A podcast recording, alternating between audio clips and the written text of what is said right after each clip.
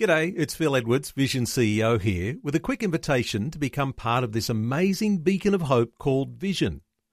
Together we can put our love into action to help people of all kinds build or rebuild their lives on the truth of God.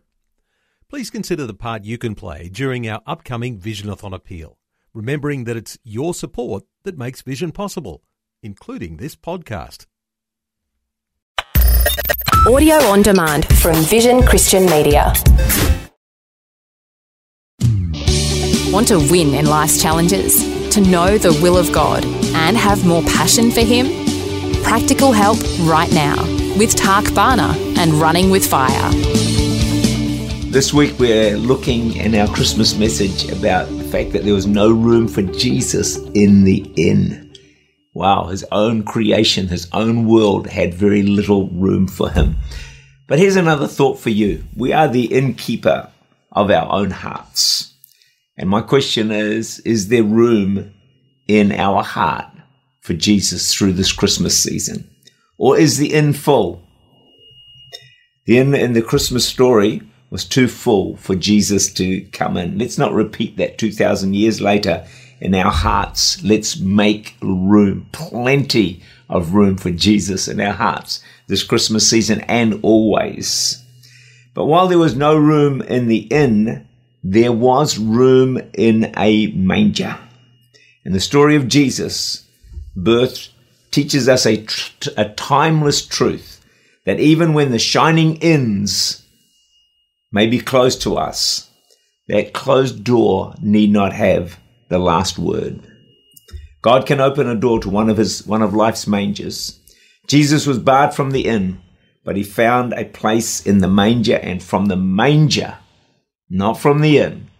He became the Savior of the world. The manger had the final say, not the inn. Rejection that Joseph and Mary suffered at the door of the inn was hurtful and painful. You may identify with them today. They had to turn to a manger, which I said had the final and last say. Throughout Scripture, watch this we see life's closed inns do not have the last word. Joseph, rejected by his brothers, his betrayal took place. Those things didn't have the last say. The pit and the prison became his manger. And from there, he rose to one of the highest positions in Egypt. We think of Moses, who fled from the king's palace, call it the Shining Inn, to his manger in the wilderness for 40 years. But it's from the manger he arose to became to become the deliverer of the nation. David fled the shining inn of the king's courts. For years, his manger was caves, desert places. But from the manger, he emerged Israel's greatest king.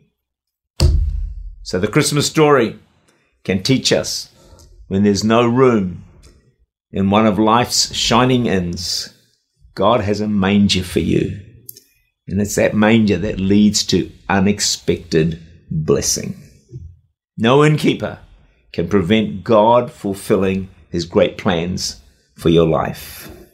No closed shining inn can stop God working incredible and amazing things in your life.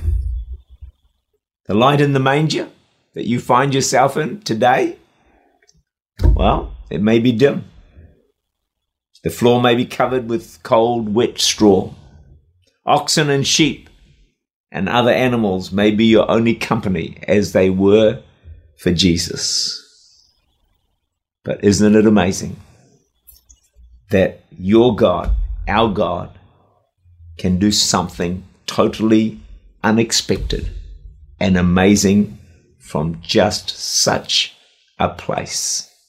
I wonder if you're confronted at this season of your life where a shining inn has been closed and shut on you, and you find yourself in a manger that might not be the most pleasant, appealing of places.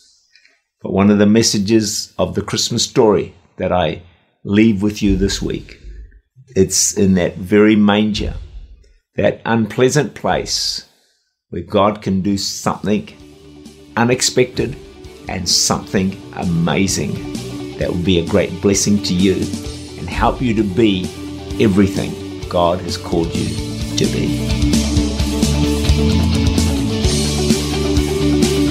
Tak Bhana is the Senior Pastor of Church Unlimited in Auckland, New Zealand. For more information, to make contact, or to listen again, look for Running with Fire at our website, vision.org.au.